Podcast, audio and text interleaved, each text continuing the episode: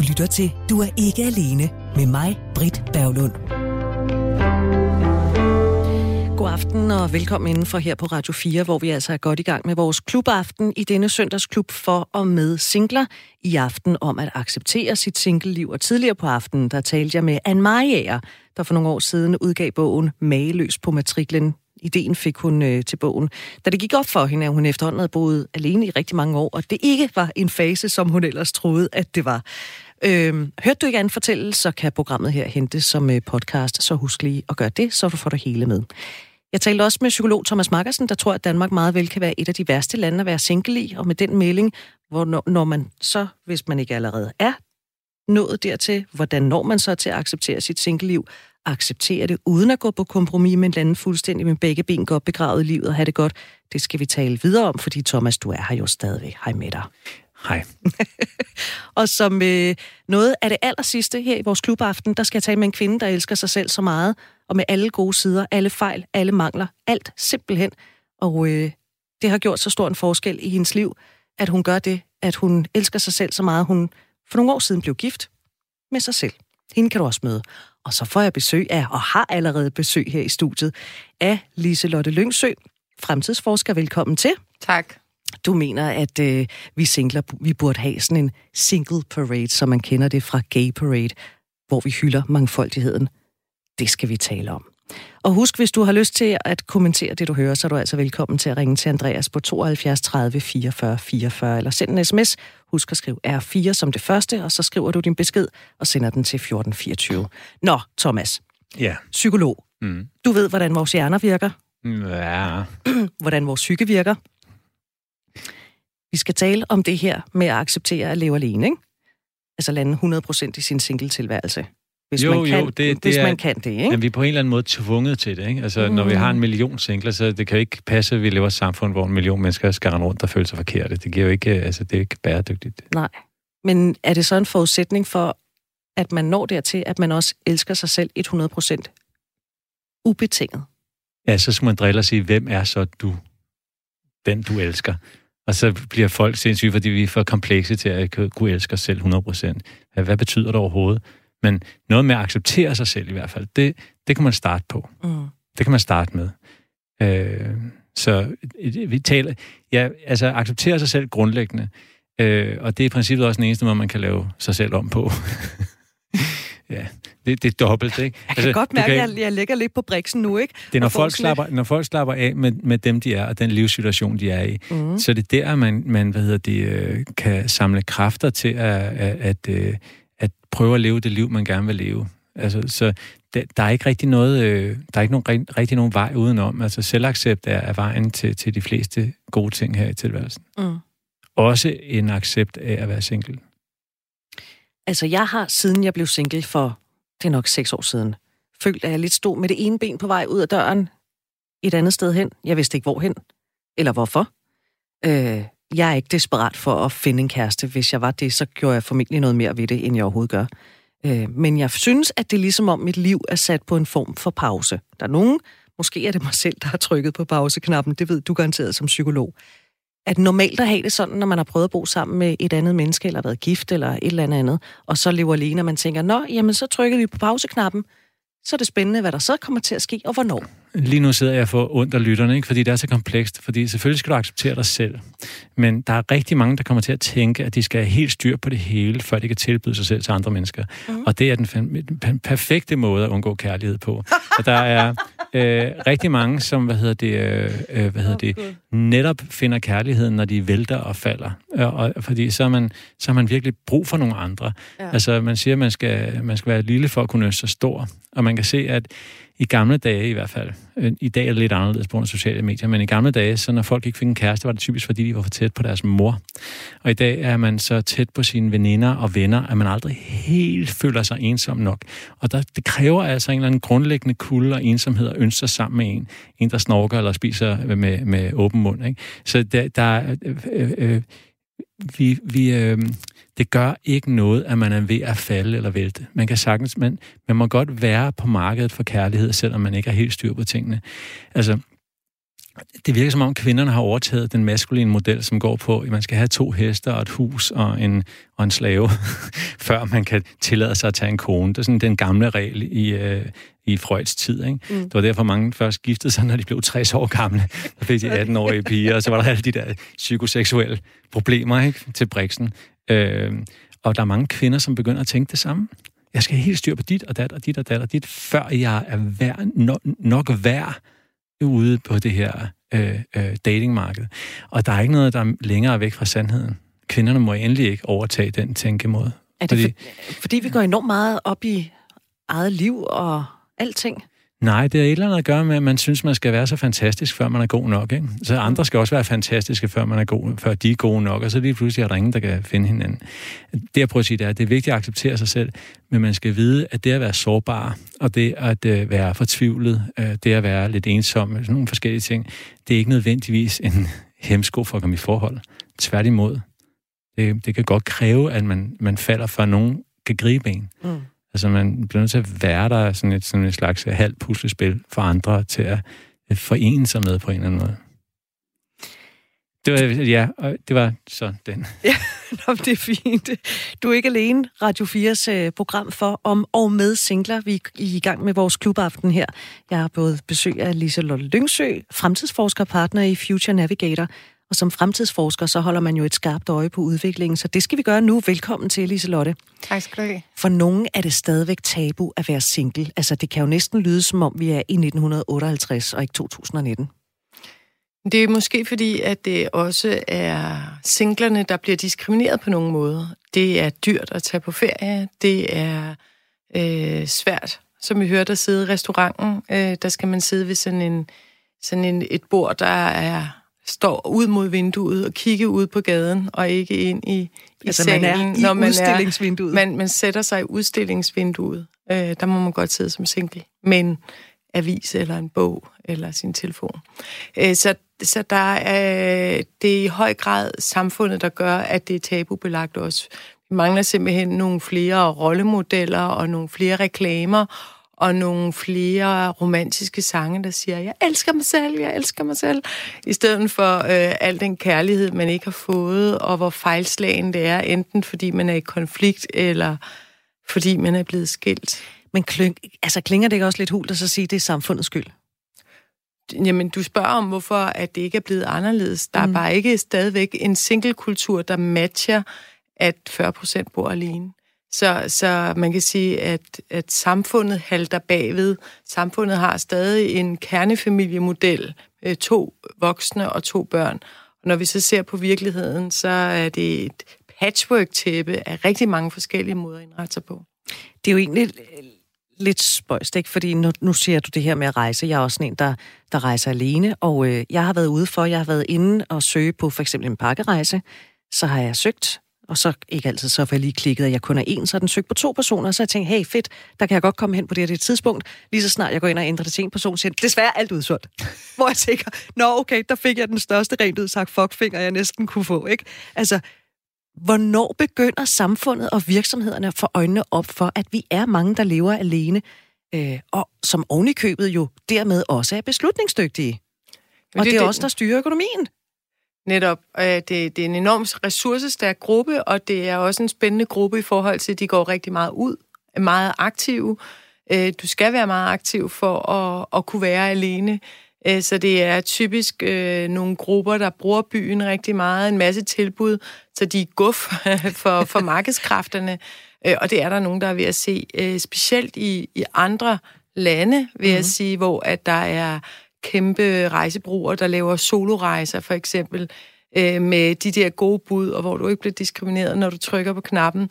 Øh, og der er flere og flere communities, der mødes omkring netop øh, mm. ting. Og jeg er fuldstændig enig, man skal nok ikke lave en app for dig, der ikke har nogen. Men man kan godt lave nogle arrangementer, hvor at øh, det ligger i korten, at her er du velkommen, også alene. Det her er for eksempel uden børn, eller uden... Øh, altså man kan godt... Øh, man kan godt finde nogle veje omkring det her med at lave nogle events, ja. som er spændende.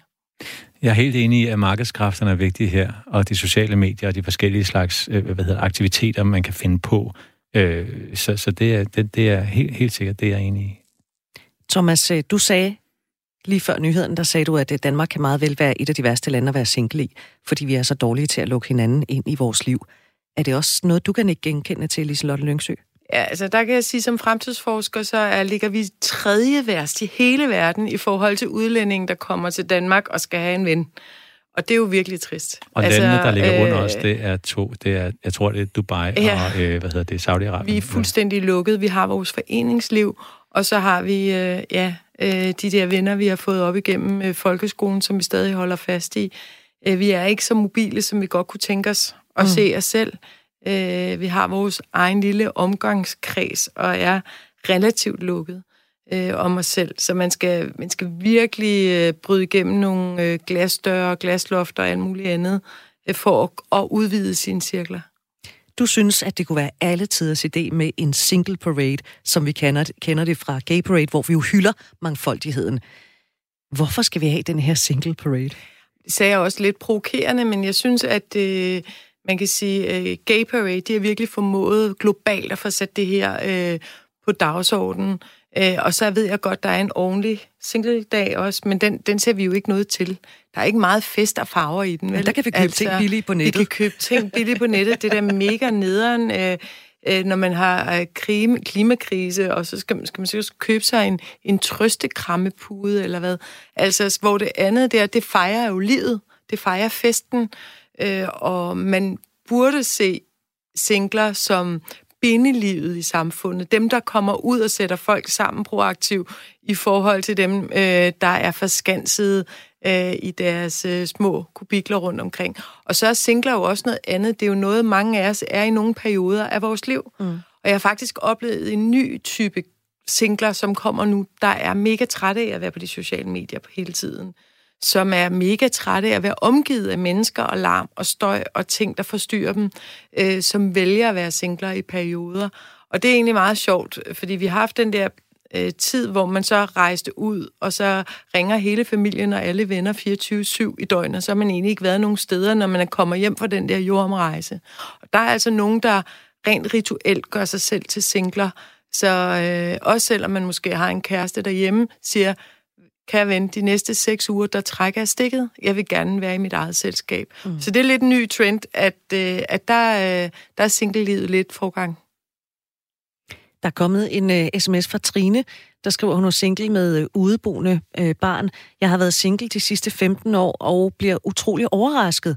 Jeg tror, at vi skal tale om den her, Thomas. Jeg bliver utrolig overrasket, når jeg hører, at mange singler er svært ved at gå ud alene. Jeg synes kun, det var de første par år, jeg var single, at det var et problem. Det handler, som I taler om, om at man, man hviler i sig selv og er glad for sig selv og lever i nuet. Og tør blande sig lidt og være frimodig. Jeg synes, livet som dansk single er skønt. Jeg har fundet ud af, at jeg ikke fungerer godt i de traditionelle parforhold, og jeg til tider nyder en stor mundfuld. Øh, jeg er til tider for stor en mundfuld for en partner. Slap af, nyd livet og spring ud i de ting, der byder sig til de bedste hilsner, altså fra, fra Trine.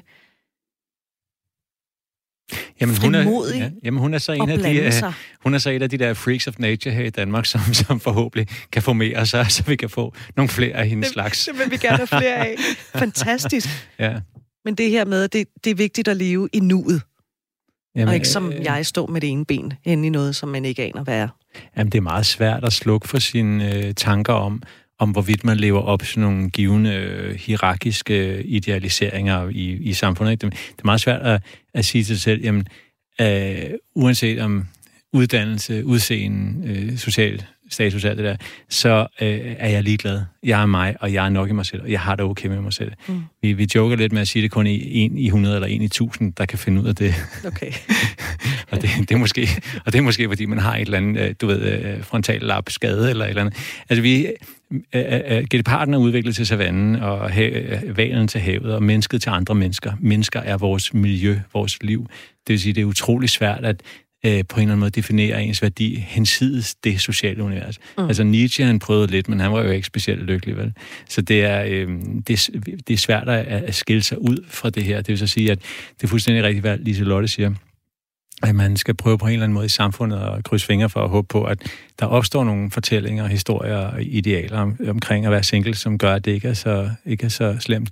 Men så har du det der med, at der er mange kvinder, der ikke vil have, at deres mand skal gå ud med en mand, der er single, fordi hvad har han i gang? Ikke? Så hvis de kommer hjem kl. 3 om natten, så har han lige pludselig lavet en profil på Tinder eller et eller andet. Ikke? Så, det, det er, så, så man er også bange for singler. Ikke? Altså singler kan være lidt farlige, Øh, nu brænder vi dem heldigvis ikke på bålet længere, men der, der kan man måske godt være lidt bange for...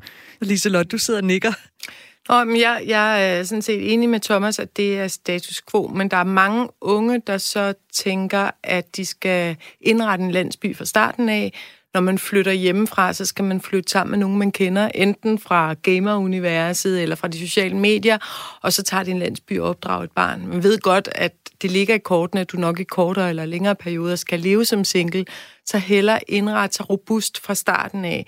Fordi jeg har, jeg har stor øh, sympati over for vores øh, indkald, nu kan jeg ikke huske, hvad hun hed, men, men det er jo dejligt, at hun er frimodig og udadgående, men hverdagen handler også rigtig meget om, når man ligger, og man er flad, og man er meget, meget lille, mm. at man ikke ligger der og alene, men at man netop er omgivet af en landsby af nogle mennesker, der vil en det godt, Øh, og det er den robusthed, øh, lidt det jo også handler om, fordi ja, vi kan alle sammen have en god dag og give den gas og gå i byen, øh, men det er, når man vågner med tømmermænd næste dag, at det, det kan være svært, ikke? Ja. Altså, der er ingen tvivl om, at vi har reduceret vores øh, enheder til mindre og mindre størrelser. Fra, fra storfamilien, øh, fra, land, ja, fra landsbyen til storfamilien til et eller andet familien til øh, par, kernefamilien til til single med barn, til, til single uden barn. reducerer det mere og mere. Og der er noget af en eller anden smertetærskel, ikke? fordi at vi har brug for andre mennesker i vores liv. Mm. Så det er jo sådan en måde at prøve at gøre det på. Altså, jeg tror, jeg, har, jeg, jeg synes, jeg skal nå at sige det. Øh, jeg tror, et af problemerne, øh, som vil tage nogle generationer at rette op på, det er, at drengene ikke er blevet disciplineret nok til at klare sig godt i skolerne. Og så lige pludselig så er pigerne blevet meget dygtigere, og kvinder kan helst lide mænd, der har samme status eller kan noget mere. Så du, altså, tallene er klare. Du har, jeg tror, så vi er tilbage i 1958. For hver 6-7 single øh, kvinder, øh, akademikere, der er i byen, så er der kun én øh, akademiker single mand. De er støvsuget op. Så jeg tror, at, at der er en, en lang, sej proces med at, at give øh, drenge øh, krav og disciplin, og lade dem øh, blive arkitekter og lære ligesom deres øh, søstre. Men det tager rigtig lang tid at vende den udvikling. Hvis man ser på den undersøgelse, som øh, Gallup har lavet for Berlingske, og som avisen skrev om i mandag, så viser den, at en tredjedel af singlekvinder ikke ønsker en ny partner, mens det for singlemænds vedkommende kun er cirka hver tiende. Og det er stort set det samme billede, som også viser sig i den store sexusrapport, der kom her for nogle uger siden. Altså at mænd i langt højere grad ønsker sig en partner, end kvinder gør. Liselotte Lyngsø, hvorfor er det blevet sådan? Ja, hvorfor det er blevet sådan? Øh, det er fordi, at øh, som Thomas også er inde på, at kvinder får høje uddannelser og gode jobs, velbetalte, og så går det snit øh, seks år, hvis øh, kvinden, der bliver single, har nogle børn, før hun finder en ny mand, og seks måneder før, at manden finder en ny kvinde. Og det har noget at gøre med, at øh, hvis hun er den primære forsørger derhjemme, og hvis vi kigger på tidsforbrug hjemme, så viser det stadig, at kvinder går mere til den derhjemme, end mændene gør, jamen så kan det være en belastning for hende at skulle have en mand, en yderligere en, hun skal servicere og klare mad til, så hellere holde på de børn, hun har, og passe godt på dem, og lave en sikker og tryg havn, og så kan det tage meget længere tid, kan man sige, før at, at hun øh, skifter status, end det gør for manden. Så, og det handler jo om at kigge sig selv i spejlet og sige, har jeg det egentlig godt? Ja, det har jeg. Jeg tror ikke, øh, at, at øh, det er nødvendigvis er nogen, der siger, at jeg vil aldrig nogensinde møde kærligheden igen, den her tredjedel. De kigger bare på sig selv og deres egen status og siger, at jeg, jeg, jeg, jeg er robust, jeg er stærk, jeg, jeg står et godt sted. Mm. Så det, altså det er alligevel, jeg synes, det er imponerende at høre, at vi stadigvæk hænger enormt meget fast i de der kønsroller. Men de er der jo stadig. Det er jo stadig kvinderne, der tager barslen. Altså, der er jo stadig ikke uh, tvungen barsel til, til mændene, og så er det kvinderne, der lærer at købe ind i Netto på fem minutter og pakke en weekendtaske på tre minutter, og så overtager hun bare størstedelen af husarbejdet, når begge parter går tilbage på arbejde igen. Så der er ikke noget mystik i det. Nej. Uh, det, det tager bare lang tid. Der er nogle ting, der kommer meget, meget slow. Jamen, jeg tror, der er visse ting, der ikke vil kunne blive ændret. For eksempel så viser studier af adfærd mellem en far og et spædbarn og en mor og et spædbarn, at moren er bedre til at reagere på spædbarnet. Altså, det er isoleret. øh, folk har siddet og observeret på, at kvinder simpelthen er dygtigere til at være med spædbørn, end mænd er. De er bedre til at øh, ramme øh, spædbarnets zone for nærmeste udvikling, man vil. Det vil så sige, at øh, det kan ikke betragtes som en positiv udvikling at sige, at manden skal være halvdelen af barslen, fordi forskningen viser, at øh, spædbørn har bedre deres mor end deres Men far. der er vel ikke forskning, der viser, at kvinden relaterer sig bedre til en vaskemaskine, end en mand gør? Nej, det har der ikke. Jamen, det kunne han, Men så kunne han kvinden da godt har de der en ting. lavere tærskel for at føle sig frastødt. Du kan se det, hvis single kvinder bor alene, og single mænd bor alene. Man tror, at det er løgn. Hvad mener du? Du kan sagtens have en almindelig mand. Mm. Det kan være en akademiker, det kan være en psykiater, som bor alene. 60 år gammel. Og det er noget rod. Man, tror, altså, man tænker, at den, den er helt gal. Men det er ikke så usædvanligt for mænd at rode Nej. og ikke at se nullermændene. Nej. Kvinder, der bor alene, om, øh, altså, det, de har, det er pænt i vindueskarmen, og de laver en eller anden fin ret til sig selv og alt muligt andet. Altså, kvinder kan, kan hvad hedder det, øh, de ser mere rod og snavs. Det, det gør de, og det, jeg kan ikke se, at det nogensinde skulle kunne være anderledes. At mænd så skal tage sig sammen og lave mere derhjemme, det er klart. Mm. Men altså, der, der er nogle øh, biologiske forskelle, som, som, hvad hedder det, med, det er ikke sociale konstruktioner. Så det giver rigtig Det god mener du ikke? Jeg mener da, at øh, det har noget at gøre med, hvordan at de her mænd er blevet opdraget til ikke at se nullermændene igennem hele deres opvækst. Og de kønsforskelle, det er der stadigvæk. Øh, Jeg kan huske, Thomas, du blev citeret for at sige, at kvinderne bliver intet kønnet. Og det oplever jeg bestemt ikke. Altså, når man går ind i en vuggestue eller en børnehave, så er tingene lyserødt og lyseblåt, og de der universer eksisterer i bedste velgående. Så jeg øh, kan godt øh, æde min fremtidsforskerhat på, og om 25 år er der også kønsopdeling. Også grundet opvækst, ikke kun øh, genetisk Nej, nej, nej, det, jeg siger ikke, at det, kun, det ikke er kun én faktor. Jeg siger bare, at der er noget biologisk på spil, som gør, at kvinder er bedre til spædbørn Men ikke nul og mænd. Kvinder har en lavere tærskel for at føle sig frastødt. Og det er, det er temperamentsmæssigt. Det er også medfødt. Men, det Men- betyder jo ikke, at mænd ikke skal gøre rent. Jeg er helt enig i, at mænd så ikke har godt nok opdraget, hvis de ikke kan finde ud af at tage deres tørn derhjemme. Du siger simpelthen, at det er medfødt, at mændene ikke ser nul og mænd. Jeg siger, at der er en tem- temperamentsmæssig forskel, der gør, at kvinder har en lavere tærskel for, hvornår de synes noget er ulækkert. Altså manden, han skal have en høm-høm, der ligger over hjørnet, så tænker han, ja, okay, det kunne være, at jeg skulle fjerne den. Det er for det første sta- statistiske forskelle. Det vil så sige, det er gennemsnitligt. Ja. Øh, det, der vil være kvinder, som øh, har en højere tærskel, og mænd, der har en lavere tærskel. Det findes jo, ikke? Der er også mænd med OCD, som skal støvsuge fem gange om dagen. Men hvad hedder det? Alt andet lige, så ser kvinder flere nuller mænd. Og forskningen viser også, at de lykkeligste forhold, det er der, hvor kvinden laver 60 procent i husholdningen, og manden laver 40. Og det tror jeg faktisk svarer meget godt til det mål af råd, man synes, man ser. Jeg tror simpelthen, at manden ser 40 procent, hvor kvinden ser 60. Og det, Nå, det, det er- forklarer det så er- også de lønforskelle, der er på arbejdsmarkedet. Øh, øh, øh, øh, Jamen, så kan vi jo også kun lægge 40 procent på arbejdsmarkedet, øh, hvis vi skal gå og ordne 60 procent derhjemme. Ja, men, altså på arbejds, i arbejdslivet kan du se, hvad folk laver. Altså det, det kan jo Men vurderes der er jo ret stadig præcist. øh, Det kan man også forskellige derhjemme. indtægter. Altså de der 4 procent, det, det er så vidt jeg forstår, så skyldes det, at mænd er, er mindre venlige. De scorer lavere på uh, agreeableness. Det vil så sige, at de vil finde sig i færre ting, og de vil have nemmere ved at bede om lønforhold, så de vil nemmere have ved at kræve ting end kvinder. Kvinder vil have nemmere ved bare at overgive sig til byråkratiet, eller hvad det end måtte være, og bare gøre det, man skal, og ikke gode nok til at slås for deres egen sag. Øh, jeg har hjulpet kvinder, hvor jeg har fået dem til at sige øh, 100 gange træk, hvilken løn de vil have til næste forhandling, og de siger det, og de får den til os, men det kræver, at man rusker dem lidt og siger, nu, nu gør du det, nu kræver du det her for dig selv. Så øh, der øh, det er også langt hen ad vejen personlighedsbaseret. Bortset fra det, så er det, så, så er det, så er det et... Øh, det er noget, der er ikke rigtig nogen, der ved, hvad de der 4-5 procent skyldes. Men det er højst sandsynligt sådan noget, som hvor assertiv man er. Mænd er mere assertive. De finder sig i færre ting.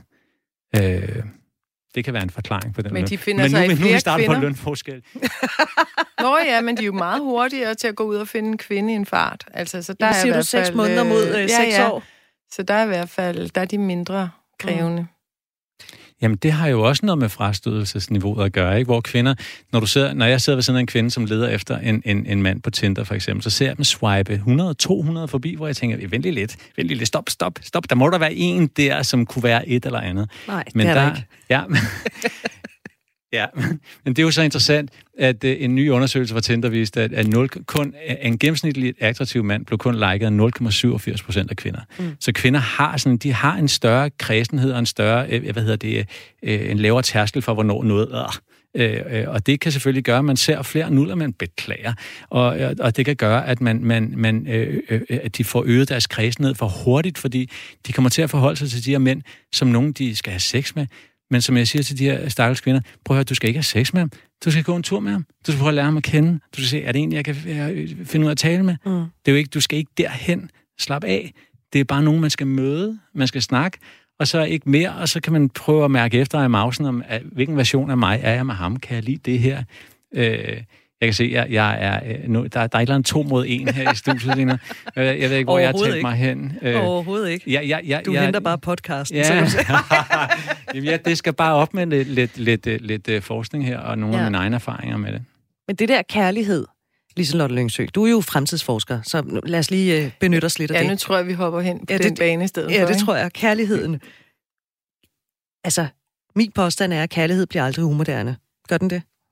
Nej, Kærligheden, det er, den har været med menneskeheden øh, siden starten, og det er, der er ikke ret meget, der tyder på, at den bliver umoderne. Men den har måske lidt svære kår, fordi at vi har så meget andet, vi har lyst til at kaste vores i gåseøjne kærlighed på, eller vores mm. opmærksomhed på, at det ikke får det fokus, som det ellers skulle have. Øh, så vi, vi swiper, swiper med Tinder og alt muligt andet, og der er mange smagsprøver, og det hele kunne blive lidt bedre lige om lidt, og vi vil gerne have vores muligheder åbne, og vi vil ikke låses fast. Vi har ekstrem individualisme, og derfor så øh, har det øh, lidt svære kår, og så lever vi i øvrigt så længe, at, at meget tyder på, at vi skal igennem mange forskellige livsfaser i løbet af et langt liv. Det er kun naturligt, øh, at, øh, at vi får nok og skal videre. Der kommer nogle øh, apps og ting hele tiden, der hjælper os, øh, og vi vil blandt andet få smart data, som kan indikere, når nu dit øh, parforhold ved at gå i stykker, eller den måde, du lever på, der kommer du i hvert fald aldrig til at finde en partner, fordi der er simpelthen ikke nogen øjeblik i din dag, hvor du er nærværende, eller hvad det nu kan være, som ligesom kan pejle os i retning af, fordi man får en masse metadata på, hvad har virket for de andre. Øh, vi kan se, at 80 procent af dem, det lykkes for, at de går i den tennisklub, eller hvad det nu kan være, ikke? Så kan vi sådan øh, abonnere på nogle af dem, der kan finde ud af det. Ja. Det er en af måderne. Og det andet er jo øh, nogle endnu mere sofistikerede apps, som vi ser inden for rekruttering for øjeblikket, hvor man kigger på folks digitale fodspor og efterhånden ved mere om dem, end de selv ved. Og så kan man så prøve at lave sådan noget matchmaking. Jeg ved, der er en, en del øh, specielt øh, sådan nogle mandlige ingeniørnørder, der prøver at finde formlen på kærlighed derude. Øh, men om det lykkes, det tvivler jeg meget på, fordi der er jo rigtig meget kemi i det. Der er rigtig meget usagt øh, under de der pi, øh, fine, polerede overflader, det er jo galt, man kan måle, når vi jo. taler om, hvad vi kan ja. rent officielt. Men, men det er spændende, hvad de der algoritmer kan, kan kigge på, for de kan også øh, lige om lidt kan man se på ens ansigt, hvordan man reagerer, hvornår du rødmer, øh, hvad du smiler af, når du ser en serie eller noget andet. Så der kommer faktisk nogle ret sofistikerede sladermaskiner om os. Alt fra slader, om vi har en depression, eller om vi øh, burde gå ud af døren og møde en eller anden. Er det øh, godt eller skidt, når man er psykolog og hører, øh, at det måske det, som fremtiden har i vente? Jamen, jeg tror, at øh, jeg, jeg, jeg har også læst en del på, på machine learning og logaritmer, og det her kærlighed jeg var også med i GIF i første blik engang. Og hvad hedder det? Øh, men jeg tror, at kærligheden, den er simpelthen for drilsk. Den er for, den er, den er hvad hedder det, det, det, den bliver virkelig, virkelig svært at, svær at sætte på formel. Blandt andet, fordi den er kontrær. Ikke? Den vil jo, øh, i princippet, øh, hvis den opdager, at der er noget, der er planlagt for den, så vil den hellere gøre det modsatte. Der, det, er en, det er en sær energi, og det er, hvad hedder det, øh, og så er vi mennesker, vi er jo øh, del, vi er ligesom yin og yang. Halvdelen af os er forudsigelige, og den anden halvdel er uforudsigelig. Og, og det er, det er, og så kan man en hel masse ved, ved at følge de sporet til sociale spor på medierne, mm. på de sociale medier for eksempel, og LinkedIn og alt det der. Men øh, jeg, jeg tror ikke, at jeg tror, at til, altså hvis ingeniørerne skal lykkes med at finde en partner via, via det her og matche folk, altså jeg tror sgu ikke rigtigt på det, og jeg, er sådan, jeg, jeg tror på, at man kan rigtig meget med, med kunstig intelligens. Men jeg Hvad tror, så, når der, der kommer hologrammer, og du så kan mødes i, i sådan et cyberspace, og du kan endda give hinanden kram, uden i virkeligheden at røre ved hinanden, men med sådan nogle øh, feedback Altså nu har jeg leveret på vilde tanker sikkert for jer i dag, ikke? men den vildeste vil så være, at der er på en eller anden tidspunkt, så, så skal der komme en borgerkrig, hvis der er en hel masse millioner af mænd, der ikke får noget på den dumme. Ikke? Og så tænker man, at, at en af måderne at redde, redde samfundet på, det er simpelthen de her, hvad hedder det, hologrammer, de her Blade Runner-kærester. Der skal man jo ikke videre end, end til de der... Øh, øh, sådan nogle Lolita-dukker, du ved, de laver dem jo virkelig, virkelig godt efterhånden, de der robotter, som du kan få. Der er nogle amerikanske mænd, der hellere vil bo sammen med sådan en, end en rigtig kvinde. Så der er der håb allerede. De er lidt dyre. Men det hun ikke Men det gør, er altså det er at fjerne nullermændene. Det gør hun altså Jamen, ikke. det er også... Jamen, hun kan bede ham om det. Prøv at høre. Jeg, øh, Henriette, hun ligger og venter på at komme igennem på telefon. Jeg vil faktisk gerne sige farvel til jer, men I skal lige have et par sms'er med på vejen. Er I med på den? Mm. Vi har simpelthen de bedste lyttere, der står her. Nøj, der blev trunderne sgu fornærmet, da psykologen påpegede en køns, øh, kønsforskel i nullermandsgenkendelsen. og så er der kommet øh, en sms her, hvor der står, øh, de stykker programmer, fremtidsforskeren snakker om, lyder ikke som en hjælp til at få det til at fungere, men en hjælp til at forblive single, det her fremtidsscenarie, du, øh, du tegner. Ja, og, og det, jeg fordi vil er gerne sige, for at forandring? øh, forandring, man er altid dobbelt så bange for, hvad man kunne miste i forhold til i dag, når man kigger på fremtiden. Det er det der, sådan, at man er altid bange for at tabe noget, fordi man ikke lige ved, hvad der kommer. Jeg er allerede jeg lidt tror angst faktisk, for at gå ud af lokalet at, her. øh, Ikke? at vi kommer til at gå til på kursus i både kærlighed og nærvær. Der kommer en øh, børnegeneration, der vokser op, der har oplevet øh, rigtig mange singleforældre, og de vil gøre det anderledes. Og de vil faktisk arbejde for det, og de ved godt, at det kommer ikke af sig selv. Så vi vil se nogen, der holder bestyrelsesmøde i forhold til deres parforhold, og ikke bare på deres arbejdsplads. Men de kommer i hård konkurrence. Der er meget få unge til de ældre, der kommer lige om lidt. Så arbejdsmarkedet vil gøre alt i deres kraft for at få dem til at bruge så meget tid på arbejde som overhovedet muligt, med massage og frokostordning og alt muligt andet. Og hvad sker der, der kommer, når man kommer hjem? Der får man skæld ud over det med nullermænd, ikke?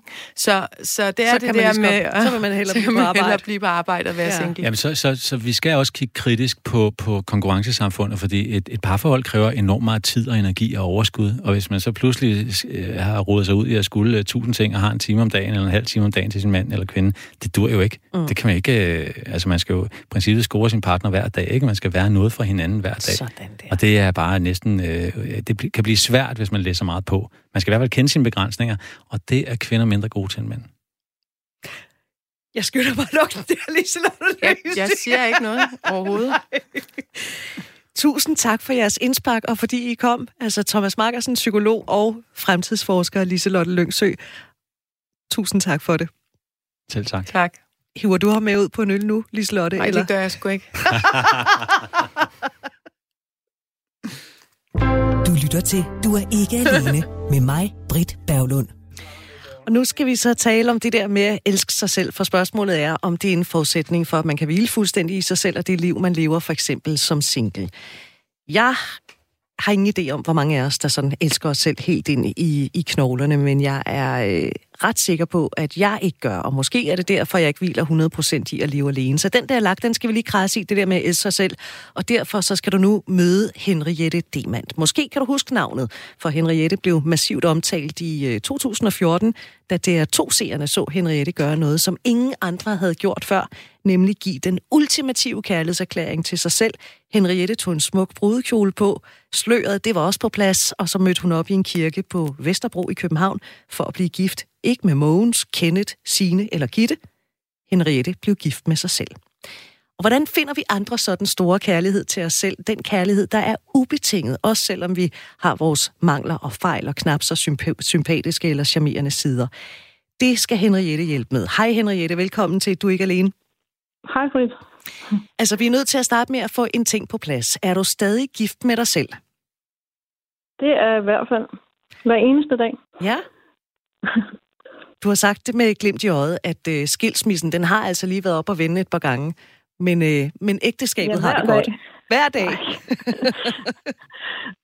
Øh, nej, men jeg, jeg synes lige, det var rigtig fedt at høre Thomas bemærkning omkring at score sin partner hver dag. Mm. Fordi det er jo det, der er vel også for mig, og Det handler om at elske sig selv hver dag. Præcis. Og holde fast i det, og, og lægge energi i det, ligesom i et parforhold. Og hvornår Ja. var det, du fandt ud af, at du kunne sige helt ærligt og helt hjerteligt, at ja, du elsker dig selv? Altså, øhm, jeg vil fortælle det på den måde, at øh, ja, jeg, jeg gik jo i kirken for at holde en koncert i Korskirke i 2012, øh, som hed I Kærlighedens Navn. Og øh, så startede jeg med at overraske publikum ved at komme ind til Here Comes the Bride med brudekjole og gik op og sagde øh, ægteskabsløfterne til mig selv. Og en af de ting, som jeg sådan lagde vægt på for en publikum, som var temmelig overrasket, øh, det var, at øh, det med at elske sig selv 100%, det tror jeg faktisk ikke er muligt. Øh, jeg tror, det der er muligt, det er at elske den side i sig selv, der ikke elsker sig selv. Mm.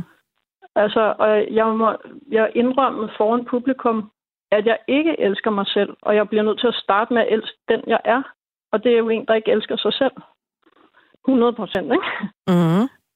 Og, øh, og det kunne jeg så mærke, det virkelig rørte folk.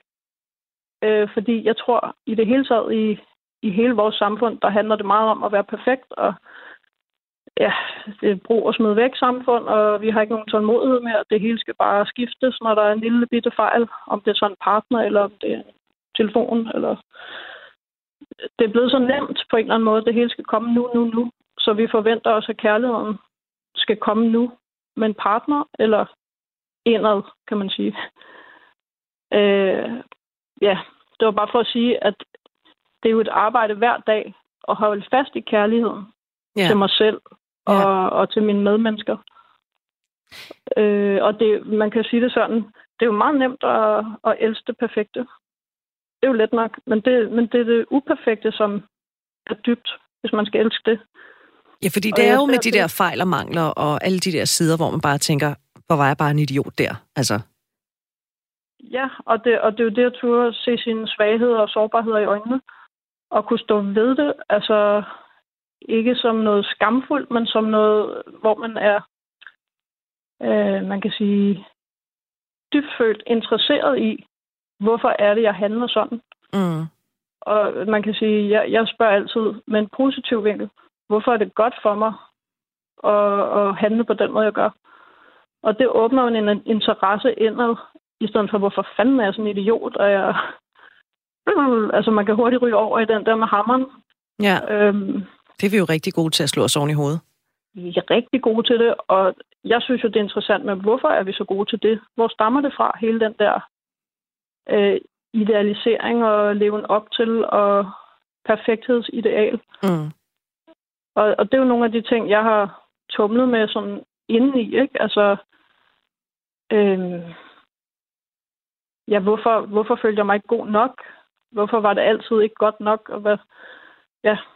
Og så, så på et tidspunkt, så havde det sådan, altså nu har jeg lavet selvudvikling og selvudvikling, og jeg hvad hedder det, uddannet mig til kropsterapeut hos Body SDS, hvor man godt nok også lige kommer rundt inde i sit indre, for ikke at skulle projicere det ud på sine klienter. Ikke? Mm. Så man er jo nødt til at rydde op for at, at skælne sig selv for dem uden for en selv, eller hvad hedder det, fra sin næste, som man siger. Ikke?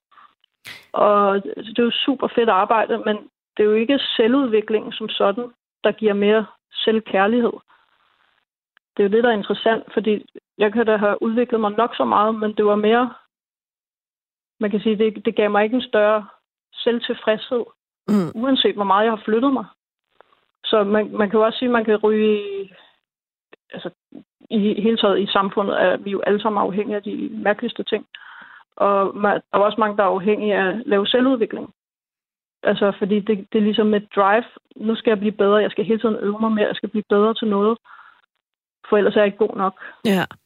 Og så har jeg nok gjort det i så mange år. Og udviklet mig sindssygt meget og kender mig selv i alle kroge og kanter. Og stadig kunne jeg ikke mærke, at det fulgte lige så meget med på skalaen med min kærlighed til mig selv. Mm.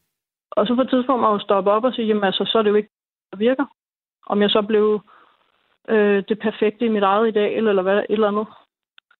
Ja, så jeg stoppede op, og så tænkte jeg, jeg bliver sgu nødt til at elske mig selv, som jeg er, for ellers er det skruen uden ende. Og så blev du jo gift øh, første gang under den her happening øh, til den her koncert. Det var i 2012, mm. og så året efter, der øh, blev du videt i kirken af en præst. Øh, ja, ja. Der er nogen, der har sendt mig nogle sms'er, hvor de skriver, at Barbara Gram udførte det allerede i 78 i en happening, hvor hun giftede sig med sig selv. Ja, Men du blev jo gift i kirken øh, af videt af en præst foran venner og familie. Og så i øvrigt øh, kunne man øh, se det nogle måneder senere på DR2, og som, øh, altså i Guds eget hus, ja. Hvorfor var det vigtigt for dig, at det var der, altså i kirken, og ikke 20 minutter på for eksempel et rådhus eller et andet sted? Ja, altså, altså generelt for mig og i samfundet og i, i tilbagetiden, hvad kan man sige, vigtigt at øh, lave ceremonier, når man tager et stort skridt i sit liv. Man ligesom markerer en overgang med ritualer. Og det er for eksempel indianerne laver manddomsprøver, konfirmationen, bar mitzvah, der er jo alle de her, hvor man ligesom siger, man laver en overgangsrite, der giver personens status. Mm. Den nye status, øh, hvad hedder det? Altså en religiøs anerkendelse i forhold til ens nye status. Og det var vigtigt for mig, fordi nu kan man sige, at den første gang, der, der gjorde jeg det sådan, øh, fordi det skulle være en sjov happening udadtil, men indeni var det faktisk rigtig vigtigt for mig, de ting, jeg sagde, eller mine ægteskabsløfter. Og, og det gjorde også en kæmpe frihed for mig inde i, i mit indre, så jeg turde gøre alle de ting, mit liv jeg aldrig turde. Fordi jeg ligesom havde min kone i hånden, og vi er gode nok til at gøre det bare. Øhm, jeg skal ikke være perfekt. Og, og det, den store omvæltning og alt det positive, som det førte med sig, også af reaktioner fra folk, som blev inspireret, det tænkte jeg, at jeg gerne ville øh, gøre igen, fordi det netop var med en præst, og det lige pludselig blev noget, man måske kunne gøre i den danske kirke. Fordi at jeg ser det virkelig som et, et positivt skridt i et samfund, som, øh, hvor folk virkelig har svært ved at elske sig selv, og hvor vi ikke er gode nok, og det hele er botox, og levende op til Facebook og Instagram og hvad det nu hedder. Så jeg, jeg synes, øh, at jeg, jeg måske kunne være med til at inspirere, og at kirken ville åbne op for det, det synes jeg var virkelig smukt.